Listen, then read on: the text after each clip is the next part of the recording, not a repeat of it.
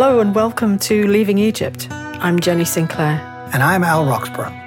This podcast is for you if you want to explore the unfolding vocation of the church in these times of unraveling.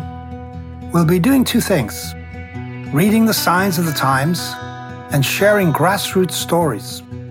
We'll be having some brilliant conversations with fascinating people, and we'll discover how local expressions of God's people are contributing to the reweaving of hope in our common life. We do hope you enjoy listening to this episode of Leaving Egypt. So, our guest today is Hannah Vaughan Spruce, calling from North Devon on the south coast of England. Hannah leads the UK branch of Divine Renovation. And in her ministry, she's building up the confidence of Catholic parishes wanting to be more closely involved in God's mission in this time of great change. Hannah, welcome. Thank you so much. Yeah, one of the first things we want to do is introduce you to our listeners. So just take a moment and give us a flavor of who you are and a little bit of what's been your journey through life. Sure. Yeah. Um, well, I think the, one of the most significant things for me in my life is is I'm consecrated. So I'm consecrated woman, Catholic, um, living in the world, which is, is quite an unusual um, vocation in the in the Catholic Church, but certainly within other Christian traditions, I don't think you would would come across, this um, very often. But um, yeah, always grown up um, in the faith, um, within the Catholic faith. Um, it became very real to me kind of in my, my late teenage years. I had, I had a bit of a conversion at that. And since then, um, j- yeah, just have always had a passion uh, for the church to be as alive and outward facing and missional as as the church can be. And so yeah i've always worked in different roles um, both in in parishes and in catholic dioceses as well um, with a focus on mission. Um, and then in the last six years have been working with divine renovation which truly has been such a joy in my life. Um, it's just been incredible what we're seeing yeah. Well, tell us about this joy, this divine renovation. Uh, what is it? And uh, as you begin to describe that, uh, again, think about a lot of people listening to this will be non Catholic, uh, Protestants across different denominations. But tell us about yeah. divine renovation and why it's a joy for you. Yeah. I mean, you know, it, it's not a surprise to anyone listening to say that the church has seen great decline in the West. And that's certainly true in, in the Catholic Church. Um, we're seeing a real uh, hemorrhaging from our parishes in many ways. And, you know, just many of the ways that Catholic parishes have functioned in the past. Um, is not working today. People are just falling away. People are just uh, uh, uh are leaving their churches. And so I think over the last 50 years, certainly there's been signs of new life in the Catholic Church, um, but not so much in the institutional church. It would, it would certainly be around the edges. And so Divine Renovation is a ministry that started in Canada, actually. So out from your own country. Um, on the other coast, though, it's Halifax, Nova Scotia. So it couldn't be further away from where you are. Five hours away. Right. Um, and the priest uh, who who really started it, his name is Father James Mallon, and and he was in his own parish in, in Nova Scotia, which you know Nova Scotia is is pretty, um, you know, in terms of its Christian faith, it's it's pretty secular, and you know he knew that if he continued um, doing the same old thing in his parish in Nova Scotia, he, he would see the same decline as every other Catholic parish in the West. You know, people would just gradually uh, fall away and in 10 years time they'd be closing or but they'd be merging with another parish. And yet um, yeah father james could really see that outside of the parish structure you know outside of the institution um, there was all kinds of signs of new life in movement in other initiatives um, in youth movements but it just wasn't in the parish. The parish was dead. And so he just had this instinct you know if, if the holy spirit can bring um, new life into, into the church in this time when we're seeing such secularization. Um, surely this new life can be experienced in the parish as well. So that was his instinct. Um, and this was probably, I don't know, from about 2010 onwards. So um, you know, a, a good time ago now. And he said, well, you know, let, let's see what we can do differently in, in the Catholic parish. And so he, he kind of threw out the rule book a little bit and um, said, you know, what what are the pastoral approaches we can take as a Catholic parish um, that are going to attract people in, that are going to foster really compelling community life that sustains people, so that parish experience is not just an anonymous experience. Um, and that we can actually be effective in our neighborhoods and actually um, be a presence that, you know, if this church stopped existing, people would actually notice, right? Because I think so many Catholic churches, if they closed, no one would notice. Uh, so, so he did this, and um, uh, they they had a new approach to to three things really: to evangelization. How do we make evangelism right at the center of, of the, the heart of the identity of the parish? Secondly, a focus on leadership principles. Um, you know, Catholic priests are often trained thoroughly in philosophy and theology through many young, long years in seminary, but not so much in leadership, like just the practical stuff. And so he he realized that that was a gap for him, and he he got his own coaching in in leadership and started bringing those principles into the life of the parish. And then the third um, approach was, and and this is really the first. It's it's the power of the Holy Spirit. You know, how do we how do we realize that we we cannot do this in our own strength? We can't reform any community in our own strength. We can't renew the church in our own strength. Um, so, what does it look like to have just a, a new radical dependence on the Holy Spirit? So, those were the three things. They saw many fruits, and uh, he wrote a book about those fruits, which was called Divine Renovation. And this book just spread like wildfire. It spread around the world, translated into you know many different languages. It just kind of sparked the imagination of many Catholic parishes all over the place because they could recognize, yeah, we're we're seeing exactly the same things. Father James has kind of named the named what we're experiencing, and not only has he named what we're experiencing, he's starting to identify um, a new model that that is more that is more relevant, that's more fruitful, that's um, yeah, culturally appropriated to what the church is experiencing today um, in our context. So yeah, so that's the beginnings of of, of divine renovation anyway. So a couple of things you said there that really stood out for me. One was when you said not anonymous. There's something mm-hmm. there that implies that what's happening in terms of the the new emerging uh, forms that you're talking about is something to do with being not anonymous. Can you tell us a bit more about that? What's the relational side of right. this that you're seeing happening? Yeah.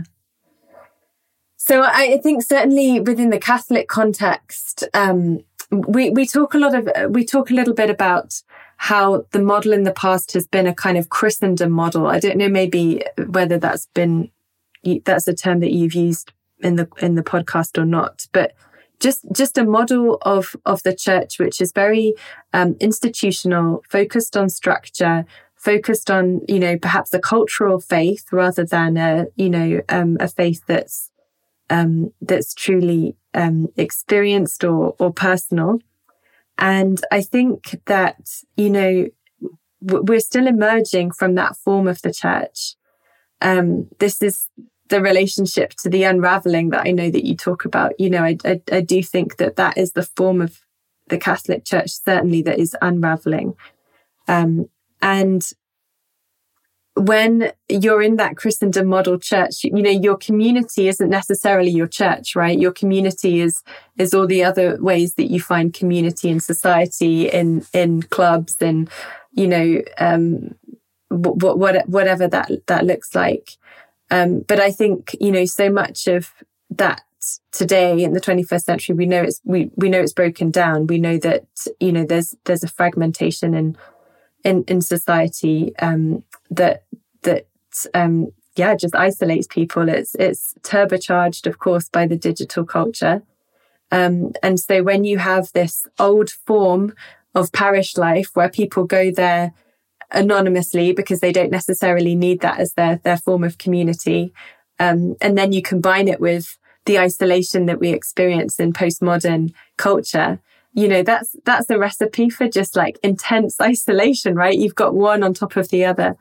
And so um my goodness you know that is not the kind of church jesus ever imagined to imagined or dreamed of. And so yeah just that if we can overcome that anonymity and that isolation you know i think that's the the very first step for for christianity so tell us a yeah. bit about what you're seeing happening mm. on the mm. ground you know when you're talking about these emerging the holy spirit working what are you seeing among people yeah well, I think one of the things that we're we're emphasizing, uh, you know, as we coach and walk with parishes is, you know, belonging has to come first. So what does it look like to invite people into a community where they feel like they belong before you even propose the gospel to them, before you even um, say, you know, we, we have such standards of, um, you know, how people's lifestyles and behaviors and, you know, but, but let's, let's not make let let's not talk about anything like that before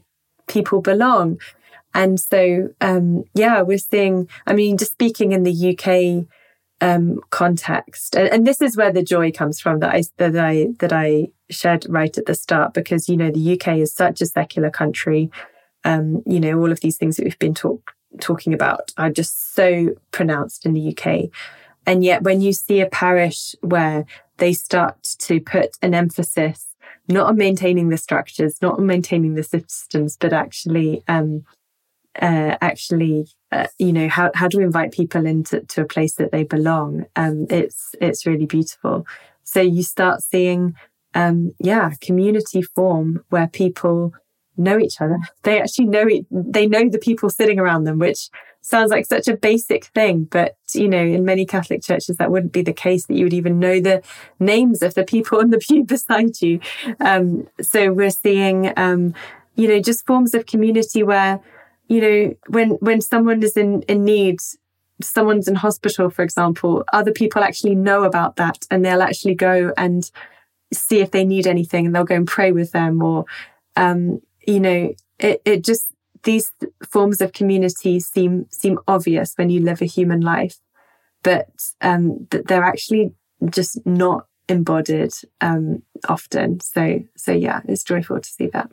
So you're um, when you talk about the beginnings of this and the, the writing of the book Divine Renovation, um, what you're saying is that across the Catholic Church, it hit a nerve or, or it spoke into a moment and a time and a place. Um, and it is creating yeah. a whole lot of life and energy. Um, right. That, so th- there's a sense in which there's a readiness out there mm-hmm. um, beyond the structures and the forms.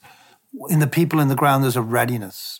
Yeah. So when you, you, you or others go into a parish who are saying, hey, this divine renovation stuff, not quite sure I understand it, but uh, it, it sounds like, what do you do? So we we we do lots of different things. I mean, we find that that um, priests especially have to go on a bit of a journey with it first. So so one of the main things we do is is to inspire. So what does it look like to what does it look like concretely? So we tell the stories of parishes. We sh- we share those stories. Um, we have our own podcast as well we share share stories. We have different books. Um, we do online events and webinars, and that's around inspiring um, parish priests to see, okay, this is possible, and I can see it happening in another parish, and I can imagine it happening in in my own. Um, the next thing we do is we we equip them. So we we we accompany parishes. That's the very kind of concrete and practical thing that we do. So we we accompany them with with coaching. Um, we um, the there are 130 uh, priests at the moment in the UK who are receiving that that coaching from us, and and we give coaching in in all kinds of different areas. So how to form a leadership team around you so that you're not isolated, leading in an isolated way. Um, again, that's like it's, it sounds so obvious, but it's kind of revolutionary in the Catholic Church.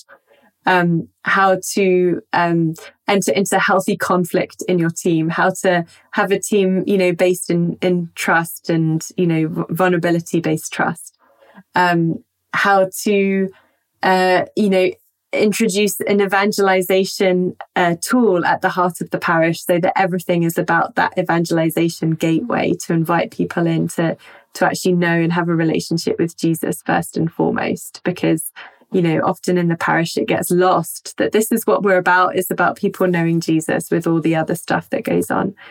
Um, it's about, you know, what is the Sunday experience of people when they, when they walk through onto the onto the site on a Sunday, you know, what what do people experience when they come in? Like you're just getting down to the the basics, like right, the yeah. the music, the preaching, the the hospitality. You know, we'll, we'll kind of um, coach them through through all of through all of those as well. So th- that's just that's just some of the things. You talked about three things I've heard.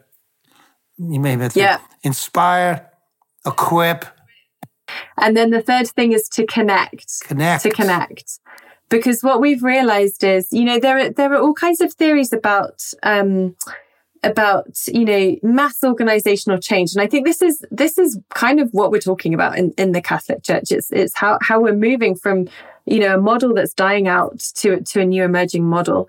And um, and one of the things that we recognize is is very important is that um, we form communities of practice where where parishes recognize, you know, I'm not the only one doing this.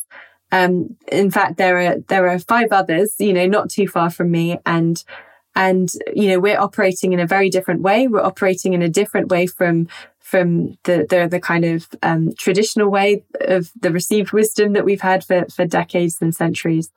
Um, and so we connect those to each other. So we're connecting the priests to each other. We're connecting the lay leadership teams with each other because um, we at Divine Renovation we're not we're not the experts, but we want to facilitate those churches being um, learning from each other because there's just so much that um, that they that they're learning on the ground. So that's the third bit. Yeah. yeah. The interest in your observations. Uh, one of the things you talked about in this equipping is that you, you talked about accompanying, mm. and uh, so be interested in your reflections because that's this is exactly uh, what I find is that when you're working with a parish or a congregation, um, the introducing new ideas or new actions or activities is one thing, but the need to walk with people um, mm-hmm.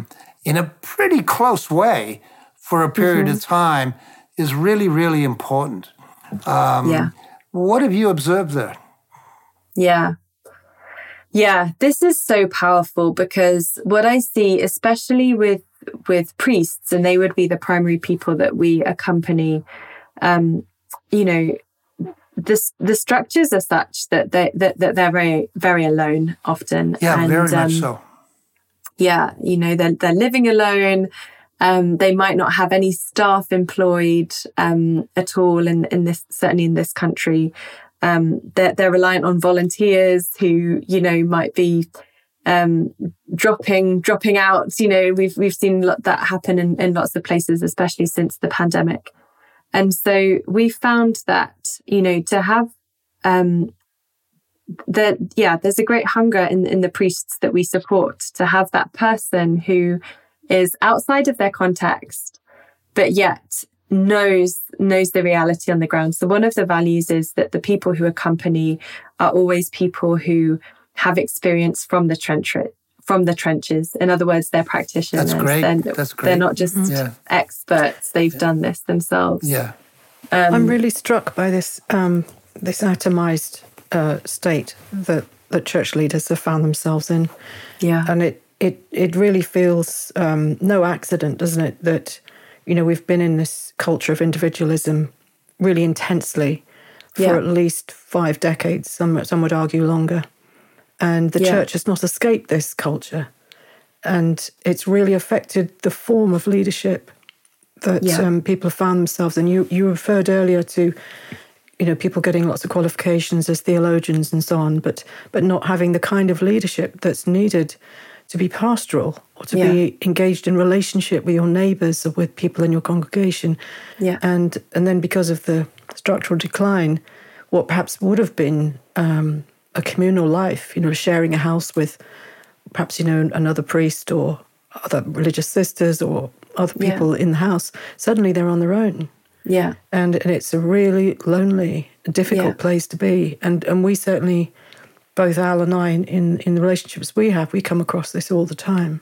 Yeah. And there's this sense of somehow, somewhere along the way, church leaders got the idea that they had to be the rescuer, the savior, in a sense, um, and that it was all resting on their shoulders. And this is too much for a person.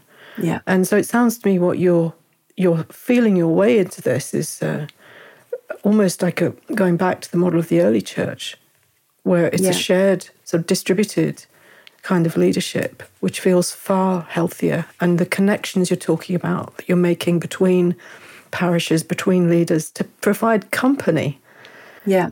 so people are not alone and to share what they're hearing you know how is how is god speaking to them Yeah. in their in their dif- difficulty and sharing that through vulnerability that's something we found as well is when Yes. people are given the opportunity permission if you like to be vulnerable Yeah.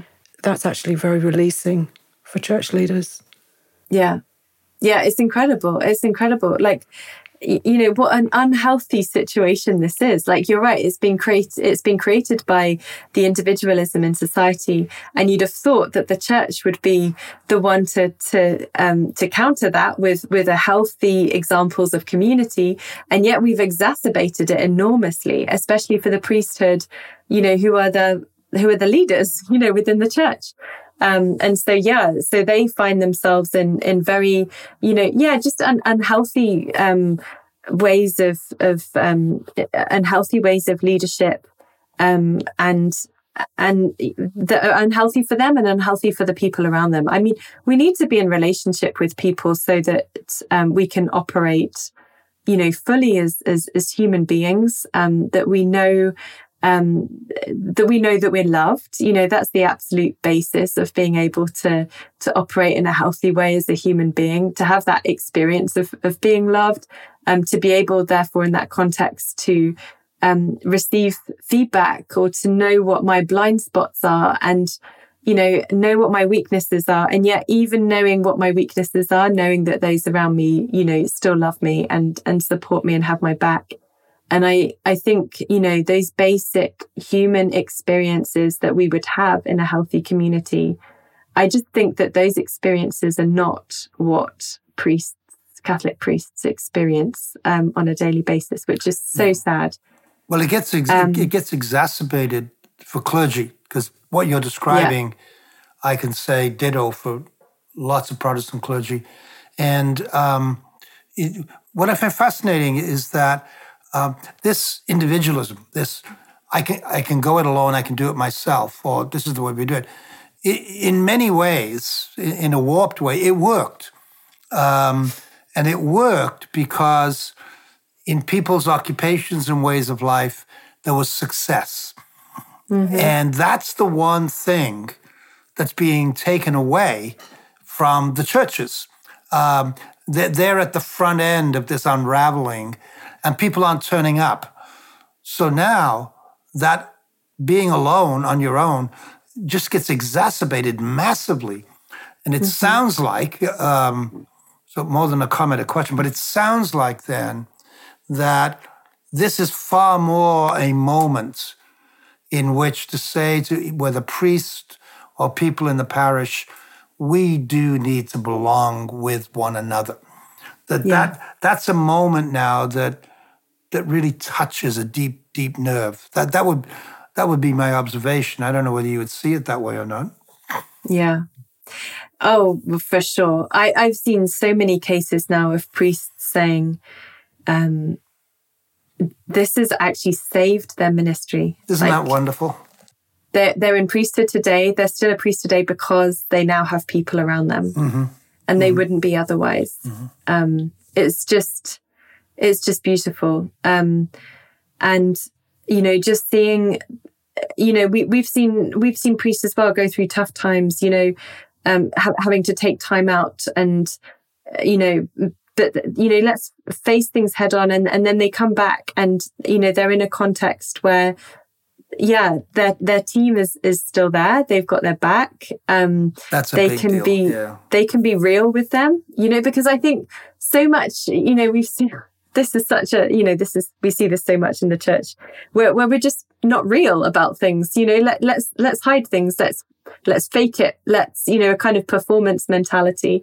And it's just the most unhealthy way of being a human being but that's so much how the church operates.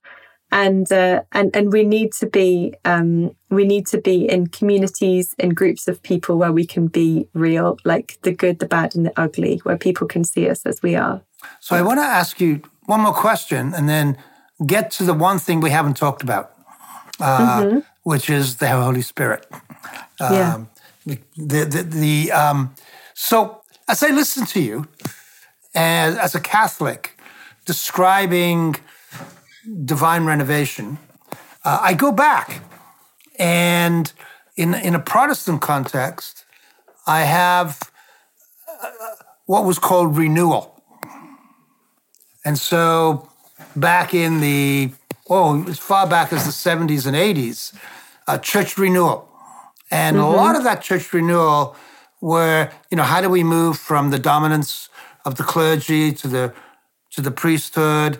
Uh, how do we build relationality? This is when small groups became a big thing, and all of that was going on. So you had this uh, church renewal going on, and then leadership development. We need new forms of leadership. And so a big emphasis on teaching, uh, you know, how to be entrepreneurial or how to be adaptive or how to be innovative and on and on. So all of that was going on uh, in the in the church as well. And then alongside of that, and they weren't all the same, but someone were kind was was what charismatic renewal. Um, you know, th- th- this whole movement about attending to the Holy Spirit. Now, I think that went off in some not helpful directions, but here's the hmm. question I'm asking before we get to the Holy Spirit. Hmm. What you're doing in, in, in divine renovation sounds an awful lot like the renewal leadership movements in Protestant churches in from about the 80s onward uh, that began with lots of energy and innovation and, and haven't done a thing. oh really Haven't done a thing. Yeah. And, and of course, you've got to ask the question, why is that the case? Uh, you know, Yeah. which I'm happy to jump into. But um, so part is I listen, I listen with with joy at what you're describing. And part of my suspicion is that here we are in the early 2020s, probably at a time when people's sense of isolation and breakdown is now profoundly heightened. And so there may be a far greater openness to what you are doing and you're describing. Does that make sense? Yeah, maybe. Do you know what? What's interesting actually is so I'm based in the UK, but obviously, you know, Divine Renovation operates in different countries, including the US, Yep. Canada, um, Australia, and so so I I see quite a lot of the differences between the countries, and I you know I think the UK is probably one of the countries is, that's on the forefront of secularization. And I, I would definitely say the experience of our team and of our coaches would be that um, it's th- like there's more of a desperation for it the more secular a country is. Yeah.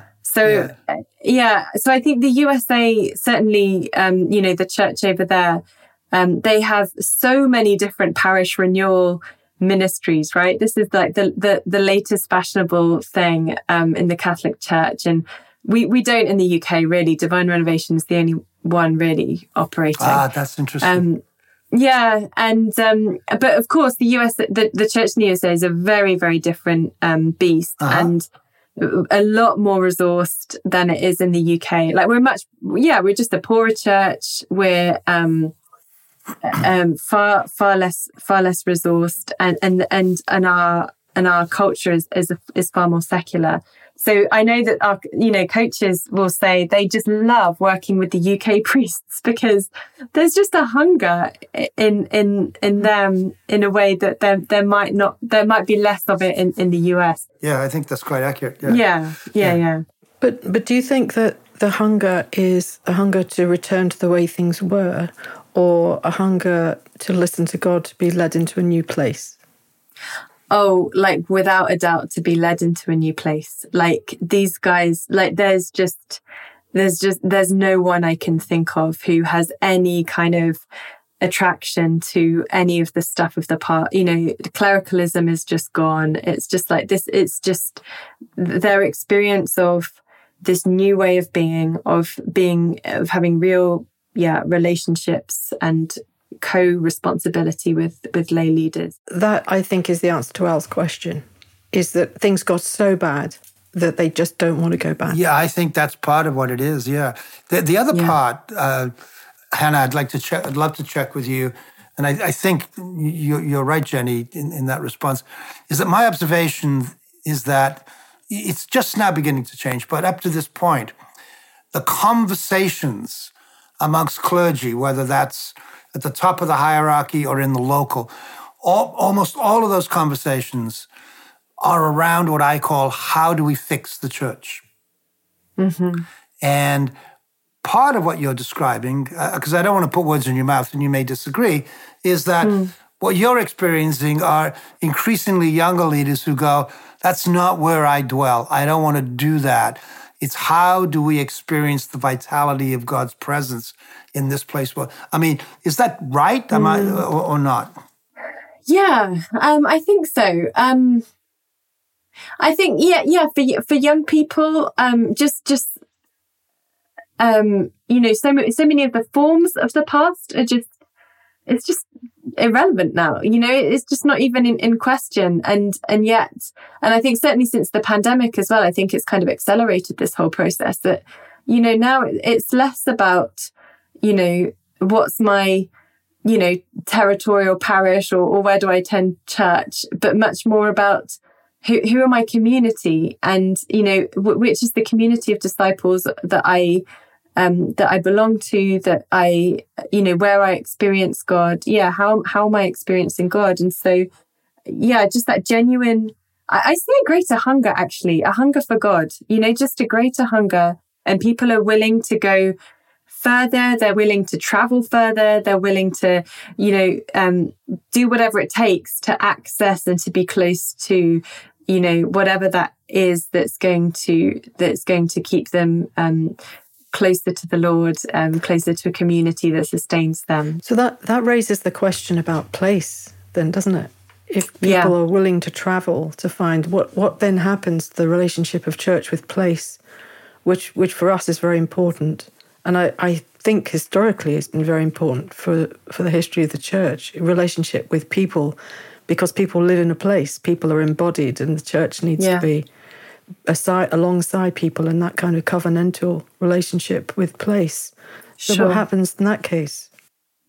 Well, I mean, I think it's just uh, you know we know now in the UK certainly there's there's a restructuring process going in every single diocese. So you know, ten years, five years from now, there's going to be so so many fewer parishes than um, than than there are today. We've got way too many buildings, you know, yeah, way too many buildings um, in terms of.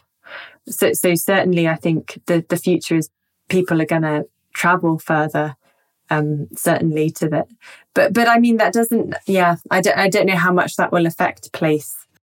See, I think there's there's another discussion to be had there around you know what do you do with the buildings do you just yeah. sell them and uh, take the capital, or do you look at repurposing buildings, you know, within partnership with the community, for example, yeah. into affordable housing or, or whatever, while retaining a sanctuary, for example, making making covenantal deeds so that it always belongs mm-hmm. to the church, so the church doesn't lose its relationship with place. Yeah, I I, I don't see as much uh, creativity in that area with yeah. in in the Catholic Church as I do in in other denominations. Obviously, everyone's strapped for cash, and people are just desperate to get as much money they, as they can in the short term by selling things. But I, it really disturbs me, actually, the sort of speed of the fire sale of selling off churches. I know, I know. You know, and there's, there's a sense also of, you know, well, who who actually owns them? Who built them? Who paid for them? That often it was the people. It was somebody's great grandmother, you know, who put in a few quid to buy that, you know, to pay pay for the building of that church, and now it's being sold. Yeah. And obviously, times have changed so radically that, that there seems to be no alternative. But sometimes I feel Yeah. things are moving so fast in these dioceses, and I do really feel for the bishops with these sort of terrible decisions they have to make, Yeah. really horrific decisions so quickly. Yeah. But the loss, the loss is going to be permanent Right. in that respect. I, and I mean, I mean, this really speaks to the the, the kind of um, situation we're we're in. We're in a, a kind of a, a chaotic situation where you know, in any chaotic situation, you need quite adaptive and innovative leadership. And I think this is what we're lacking at that level in the church because we've got you know clergy who are trained and conditioned to be system managers so they're still you know that they're still operating with it with that mindset Whereas we we need leadership which will think outside of the box, and and sadly that that's precisely what we need right now, and we just don't have. It's in very short supply. Yeah. So that that leads me to this other piece because when I was reading your material, um, I and you've mentioned some of it. The uh, you, you're bringing in leadership principles, uh, and you've just described some of those: innovation, adaptation, all of that. Uh, but the other thing that, uh, as I was reading, that, that that seemed to me to be quite significant in what you're doing in divine revelation is about is the power of the Holy Spirit. Yeah. So talk to us a little bit about that, and then I want to I want to link back to the leadership question. Yeah. So what what is it that's going on in terms of the, the power of the Spirit in the midst of what you're doing? Sure. I think this this also links to the to the realization of, of how dire the situation is. You know, this point of desperation. Because I think you you almost need to get to that point where you like let go of your own um you know, I think again it's such a Western mentality. We have such a sense of um, we can do this, we can fix it. You know, we just need to try harder. Um, self-reliance, you know, and and I think you know it- it's got to the point where God's just like enough is enough. You cannot do this. You cannot do this. This is too. This is this is so beyond your strength. Um, and you know this was Father James. I think you know this was a personal revelation for him. You know when he when he um, first began this in in his parish. I think you know there's got to come a point where when you're really on your knees and and you can say, Lord, I I just cannot. I, I can't do this. I don't have what it takes. This is too big for me. And you know we all know. Um, yeah, maybe we've experienced this personally where, you know, that is precisely the moment where God breaks in and he, and, and he takes over and, um, and, and it, becomes his thing and, and, and we can just start, um, yeah, decreasing so that he might increase. You know, I think that's the thing. And again, it's about a, a kind of leadership where, yeah, I'm not a hero leader in the center that's going to save anybody. Like, no, Jesus, Jesus is at the center of our community. He he is the savior. Um, we cannot save the church. This is his church. And um, you know, how can we lead people into such a relationship with him that that that you know he is truly he, yeah, he's truly lifted high in our communities. I think we've, you know, again, it's part of that Christendom model where we became so reliant on our institutions, on our um, cultural achievements that um, it, it, you know it just risks becoming a very human construction, and uh, and and yeah, it's getting back to the early church where. Uh, it, you know, it's only down to the, the Holy Spirit that, that that things can change. Yeah. So how does that? Um, got a couple of other questions here. Uh, how does that work itself out in a local parish? In other words, um, the so for let me give you an example and see if it makes sense. Um, and Jenny, you would know this better, but also within the Catholic Church, there's a whole movement called uh, synodality, Yeah. and as I understand it, an element of that movement is how the people of a parish begin to learn together how to listen to the Spirit through one another. Yeah. Uh, is that the sort of thing that you're doing and is going on in divine renovation? Yeah, I mean, I think the, the first thing is is that people, uh, and this this would would certainly be where we we start is people need a relationship with the Holy Spirit first. You know, you can't listen to the Holy Spirit unless unless you you you have some kind of relationship or know who He is. And a, again, that would be a huge thing still within within the Catholic Church, and this is where most parishes begin. It's why so many parishes begin with Alpha, for example, as a, as a tool to um, bring people into relationship with with God. Um, uh, yeah, you know, this would be such a thing where where for many of us being Catholic is like a, a cultural reality. We go because you know our families always, always has, and it, do, it doesn't mean just because you're there on a Sunday, it doesn't mean that you've that you've um, had a kind of um, personal lived daily relationship with with with Christ. But this is quite shocking, don't you think? Yeah. I mean, it's quite shocking that the church has not formed its own people with this this this core um, practice. Yeah. I mean, yeah. I found that I found that really shocking. You know, when I sort of just I, am a convert. I converted, you know, good number thirty odd years ago, and yeah. nobody taught me about the relationship yeah. with the Holy Spirit. No, uh, it, it, happened to me later. Sort of, it just barged into my life but um, as it does. But um, many people can go through a whole lifetime yes. without actually having a relationship with the Holy Spirit and carry on going to mass every week. Yes, and that's that is truly shocking. And that yeah. now that this is happening through divine renovation and through synodality and, and some other movements, I think as well, yeah. there is a sense that God is doing something. Yeah, and people, as you said, you pointed out this hunger that um, is being met you know, beginning to be met, shall we say? Yeah. But it's it's been um, well overdue, and something went terribly wrong that that formation didn't happen. I think it's linked to this question of anonymity that we talked mm. about mm. at the start. You know, often I think, you know, there's just a culture in parishes where faith is very private.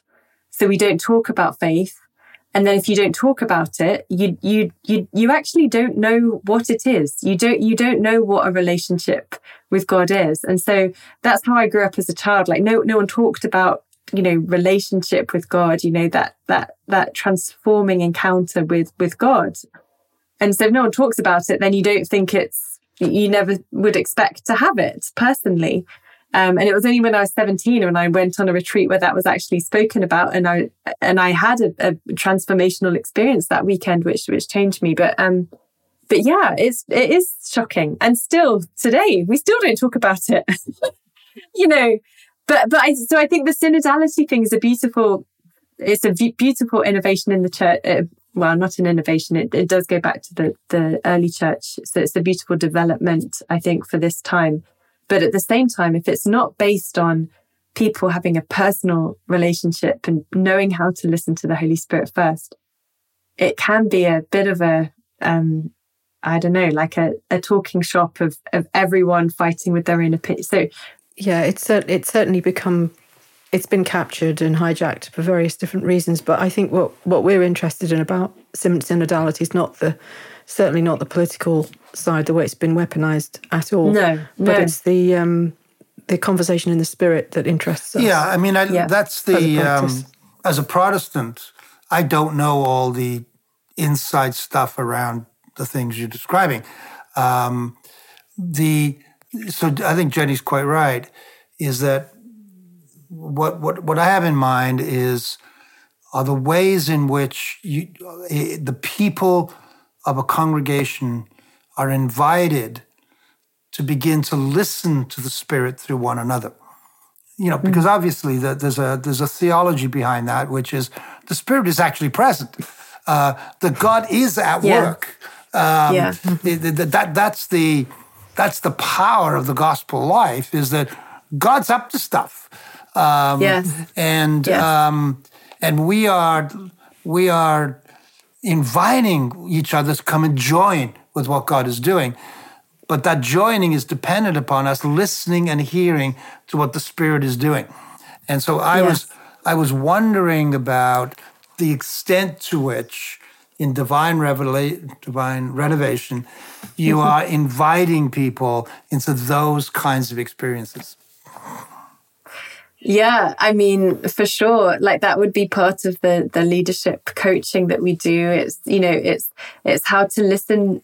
Yeah, how how to listen to your team, how to how to how to build a team that is going to balance you out because that's the other um, you know risk that we have is we we bring people in who who are like ourselves or, or the voices who, who are similar to ours or who see the world the same way that we do. And i think there, there there's a real challenge to to you know as a leader to to bring together a team of people who who you know they they see things differently to you. And actually you might it, it's it can be quite hard to work together. But i think actually the the um the the the humility and the um, the uh, just uh, commitment to relationship that there can be in in, in those kinds of situations.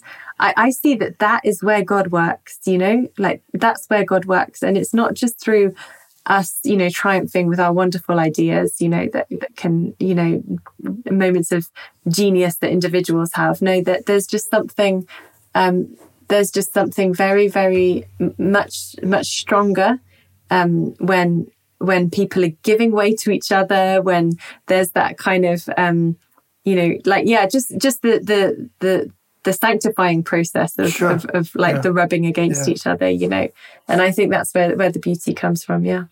Well, I'm kind of um, think I'm hearing you say that um, by coaching the priests in in a new kind of different kind of leadership, then that in, in turn creates a change in the culture within the relationships of people in the parish.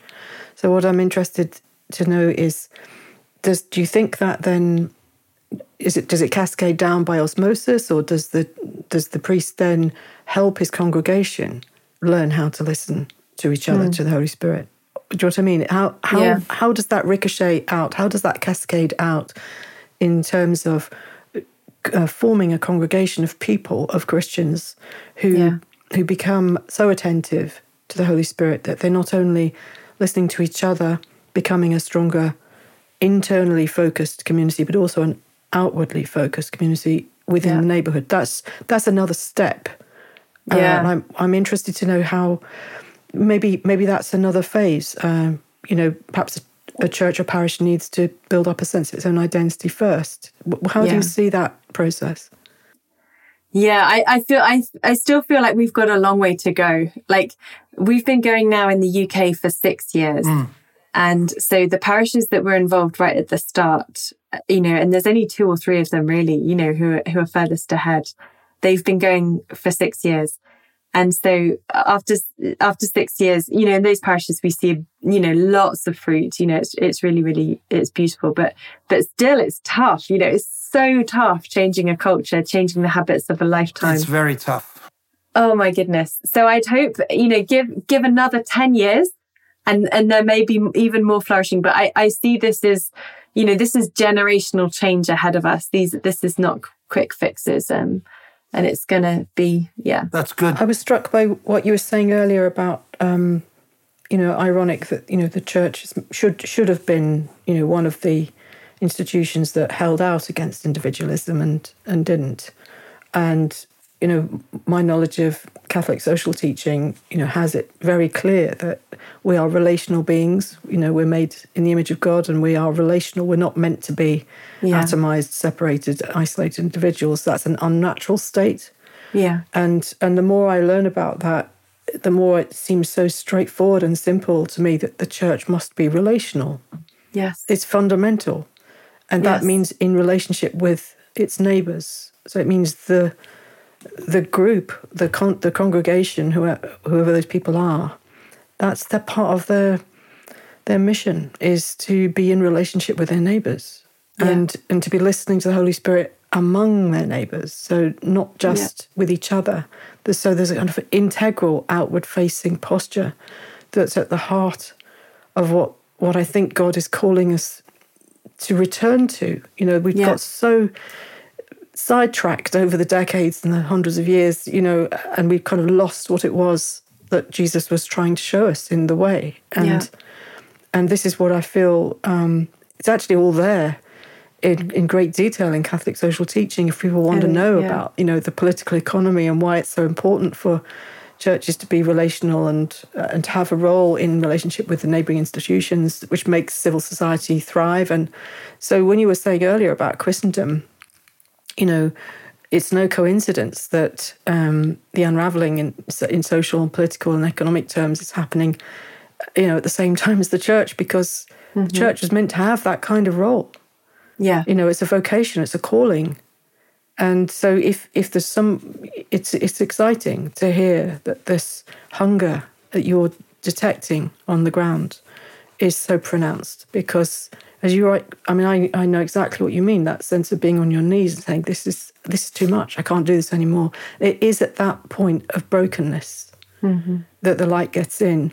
And it, it does seem to me that um, that god is doing something in a way of humbling the church to um, recognize its need for others, and particularly, you know, as Pope Francis often is talking about, need for for poor people who tend to know the need for others better than the mm-hmm, affluent. Mm-hmm. So there's yeah. a gift there that the church, I think, has been missing a trick on by becoming more and more estranged from poor people and becoming more and more middle class. I don't know what you think about that kind of angle of looking at things, but when we were yeah. doing up, you know, our theme of Egypt, um, I remember when you and I were talking, you were saying that resonated with you. I'd love to hear your thoughts on on that bigger backdrop and how it fits, how the church fits into all of that. Yeah, I just like I just feel like there's such a repentance needed on every level because I I just think you know we we have the most beautiful, rich writings, as you say, in Catholic social teaching, in evangelization, and, and all of this stuff. And yet our lived cultural reality just like just so often just does not reflect it. It's so easy to write this stuff and so hard to actually um, change our practice so that we so that we live it and and so yeah i just i, I just recognize the the need you know for each of us to repent really in in that space um and and and just on the relationship piece as well i i just recognize that in our in our world today um, just um, just the the inability the growing inability that that we have for, for, for, relationship with each other. And and if the church was going to be um, you know like like how can we as the church be you know an educator in humanity like in just how to be human? Like at just the very basic mm-hmm. level you know because everyone simulated relationships that we have on on in social media um, are, are just so much easier than real relationships, right? So people opt for the simulated relationship. But in, in a simulated relationship, no one sees you. Like no one sees who you really are. No one knows you. No one um, sees you in your brokenness and, and loves you anyway. And, you know, I, I think the church can can and, and needs and is called to be that that reality where where we where we train it's a training ground for, for real relationship. You know, what does that what does that look like?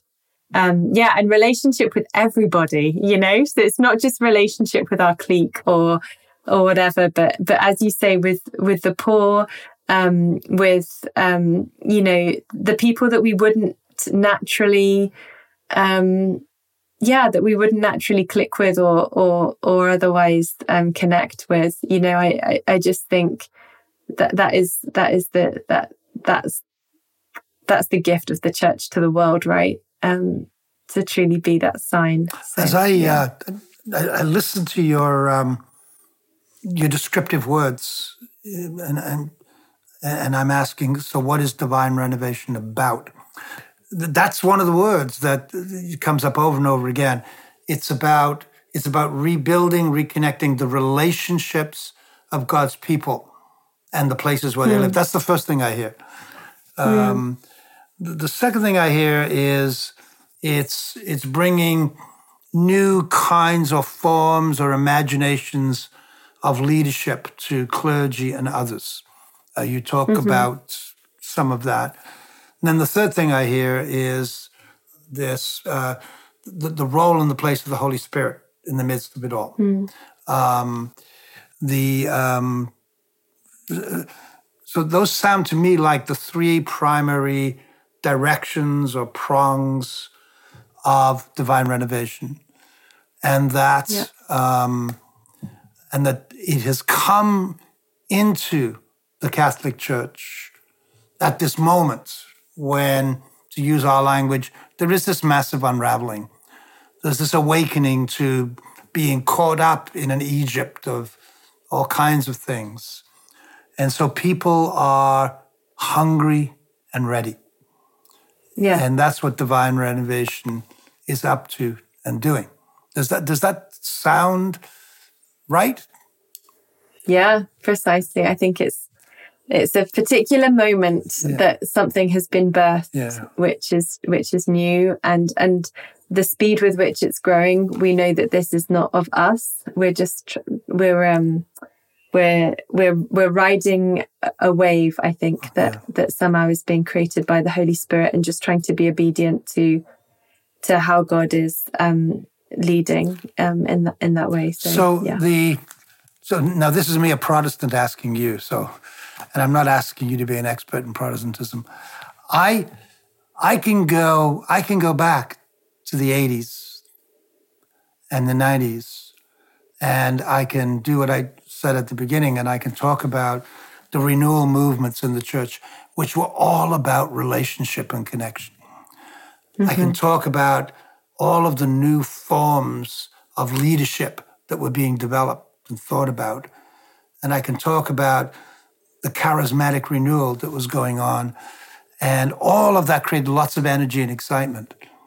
And in 2023, none of it amounted to anything.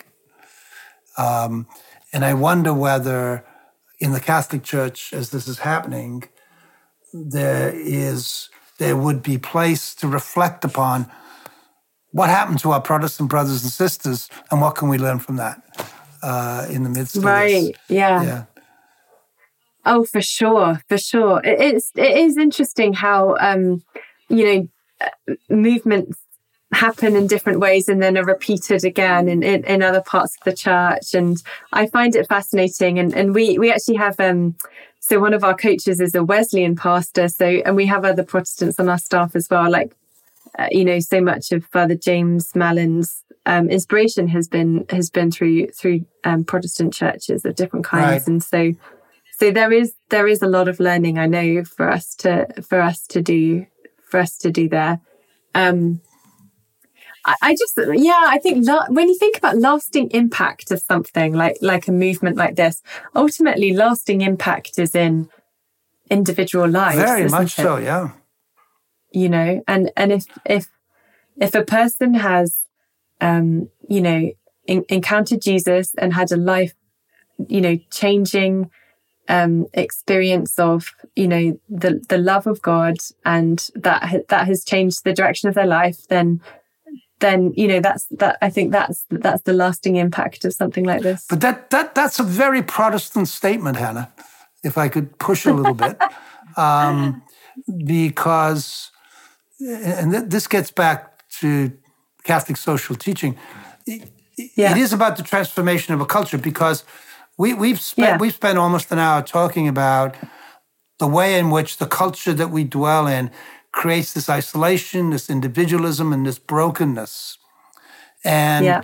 so this this movement and this renewal has it's got to have something to do with how do you fundamentally change the culture in which we live? Uh, now, right. no, please don't misunderstand me. That's it's a huge thing, uh, but but but God, God, the Spirit is as much about transforming the systems in which we live as. Anyway, I'm just interacting with what you're saying. Yeah, no, I love it. I love it. So I, I did my, my PhD in, in social sociology, um, and we we talked about um, you know change has to have three kind of aspects to it. You know, one is structural, one is cultural, and one is to do with personal agency. And so I think you've got you've got to have all of all three in play because, of course, no cultures are going to change unless individual people change. And we often start with that with, with divine renovation, you know. Or people in relationship with one another. Right. Yeah. Yeah. Yeah. Yeah. I, am what, what I'm doing is I'm I'm struggling with this individual piece, uh, yeah. piece because I I, yeah. I, haven't met that individual. Uh, yeah, I think it's I think you're raising an interesting question there, Al. Because I mean that was it was on my mind too. Is um, the personal salvation element of evangelization um, is of an individualistic model. But if you're saying people are coming to an awareness of the Holy Spirit in relationship with others, in a discipleship journey with others, then that's yeah. that's different. It's and in, fantastic. But then the the critical piece for me is are they in relationship with the place where they live and their neighbors? Mm-hmm. Because if they're not, then it's still a private club. Yeah. You know, there's there's something very important about and this is something I've learned from Al is you know listening to God in the neighborhood right. the way the way you put right. it is um, yeah that God is at work everywhere not just in the church not just in the congregation and so it doesn't make sense not to listen to yes. what's happening in yeah. the neighborhood and developing that attentiveness to notice and it's a skill after all, as you said after all learning about yeah. the Holy Spirit and who Holy Spirit is and how how it works. Yeah um, once you develop that that ability to um, be attentive, and anyone can learn it. It's not like you have to have a degree or anything. Um, then then you learn to be um, listening at a certain kind of in a certain kind of way where you live, and that that's the piece I'm I'm interested in to hear you explore a bit um, beyond the the personal salvation piece. You know what what happens to that community of people. Um, mm-hmm. You know, the where everything becomes an opportunity for communion. You know, yeah. the the life of the congregation. How does that spill out into the neighborhood? Yeah. How does the neighborhood spill in to the congregation? You know, where where where are the boundaries being blurred so that the people of God hmm. become, you know, like Jeremiah twenty nine seven, they're actually living within the reality of their neighbors' lives. Yeah. Yeah, I love that vision that you're sharing, Jenny. Yeah, I I love it. And and again, you know, like I can't wait wait to see like more maturing of that because because I I th- you know I think that's the um you know that that's yeah it's the it's the mature expression of of of, of the of the beginnings that we're beginning to see um probably mm. I what I love about this is you know when people um when there's that kind of um, communal, like waking up in a parish, when people kind of discover um, discipleship, um, and and then they start to discover or, or starts to manifest like their own personal charisms of the Holy Spirit. And so evangelization isn't something kind of you know, or uh, kind of centrally organized. You know, it's it's it's um, people discovering discovering their unique giftedness, and that's going to spill out in all kinds of ways, and and through all kinds of um, of relationships as well. So, um, yeah, so so it's so yeah, it's just it's beautiful to see like how how that will un- unfold. I think in the parishes that we're working with. Hannah, thank you for the, the wonderful spirit in which you bring this description of this renovation process. Uh, it's the beginning of something. And we'd love to stay in touch mm. and see how the spirit is shaping. So yeah. thank you so much uh, for being with us today. Thank you. Thank you. Thanks for listening to Leaving Egypt. We look forward to you joining us again on the next episode. In the meantime, you can find out more at togetherforthecommongood.co.uk. And you can find me on alanroxburgh.com. And do check out Leaving Egypt on Substack too. This podcast is brought to you by Together for the Common Good and the Missional Network. Thanks for joining us on today's episode. If you've liked what you've heard, please subscribe wherever you'd normally listen to your podcasts. And we'd really appreciate it if you would rate and review us on Apple Podcasts. So that's it from us. I'm Al Roxburgh. And I'm Jenny Sinclair. Thank you so much for listening. God bless and see you soon.